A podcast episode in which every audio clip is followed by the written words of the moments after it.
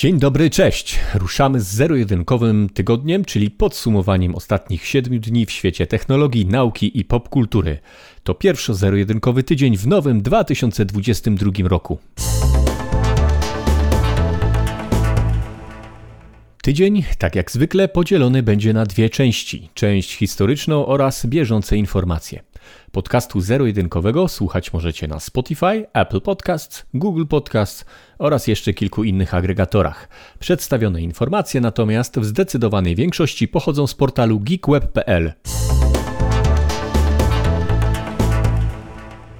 Tradycyjnie zaczynamy od działu Historia. 9 stycznia 2009 roku uruchomiono sieć Bitcoin. 3 stycznia 2009 roku niezidentyfikowany do tej pory człowiek używający pseudonimu Satoshi Nakamoto wydobywa pierwsze 50 bitcoinów znane obecnie jako Genesis Block. Sześć dni później Satoshi uruchamia całą sieć Bitcoin, a tym samym rozpoczyna erę kryptowalut. Pierwsza transakcja Bitcoin nastąpiła 12 stycznia. 5 października kurs Bitcoina został ustalony względem dolara na 1309 bitcoinów. Pierwsze wykorzystanie bitcoina jako środka płatniczego nastąpiło w maju 2010 roku. Kosztem 10 tysięcy bitcoinów jeden z użytkowników sieci zamówił wtedy pizzę. Bitcoin zrównał się z dolarem 1 do 1 w lutym 2011 roku, a obecnie kurs bitcoina oscyluje po spadkach w ostatnich tygodniach na granicy 42 tysięcy dolarów. Także 9 stycznia, ale w roku 2007 w trakcie Macworld w San Francisco przed ponad 45-tysięczną widownią Steve Jobs przedstawił pierwszego iPhone'a iPhone miał 115 mm wysokości, i 61 mm szerokości i miał grubość 11,6 mm. Posiadał 3,5-calowy ekran dotykowy w technologii multitouch i był pozbawiony klawiatury, co w tamtym czasie było dość dużą innowacją.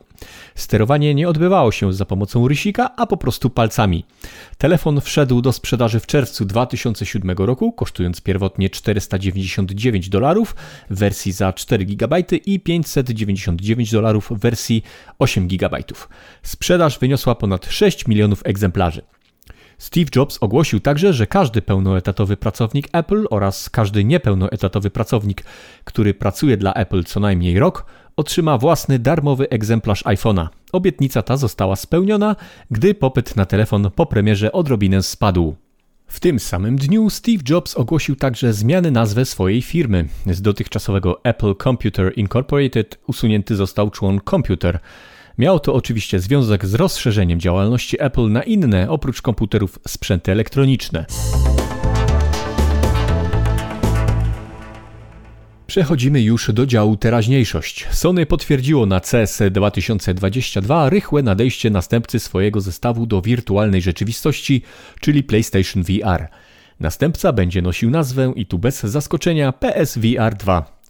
Na razie nie wiemy niestety nic poza tym, nie wiemy nawet jak wyglądać będzie nowy zestaw VR od Sony.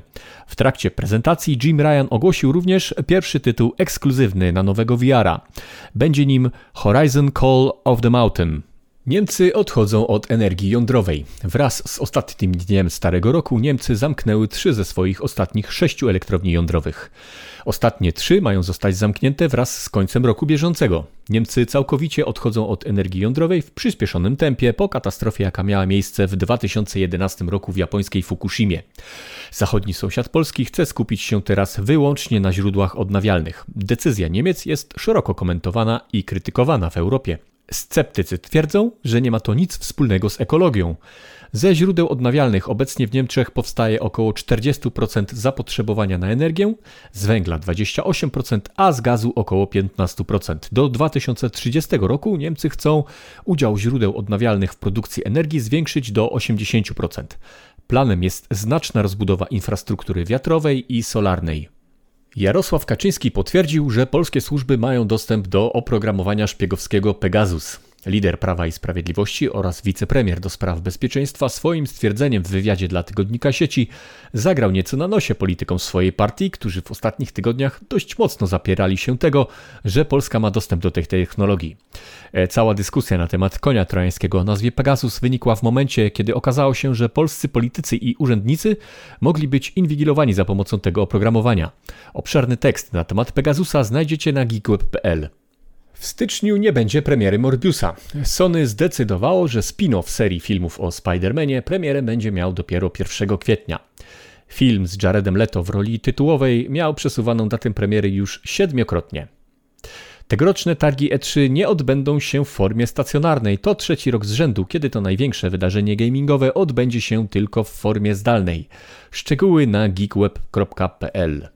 A pozostając przy gamingu, to Take-Two Interactive, gigant, którego możecie kojarzyć z takich tytułów jak NBA 2K, Civilization, GTA czy Mafia, najprawdopodobniej przejmie firmę Zynga, którą to możecie najbardziej kojarzyć z hitu Farmville, y, gry, które swego czasu grały setki milionów ludzi na Facebooku. Kwota przejęcia ma opiewać na rekordowe 12,7 miliarda dolarów. To trzy razy więcej niż Disney e, dał za Lucasfilm i blisko dwa razy więcej niż w 2020 roku Microsoft zapłacił za przejęcie Zenimax Media, a wraz z nimi Bethesdy. Take-Two w ramach transakcji zapłaci część zobowiązania gotówką, a część w akcjach.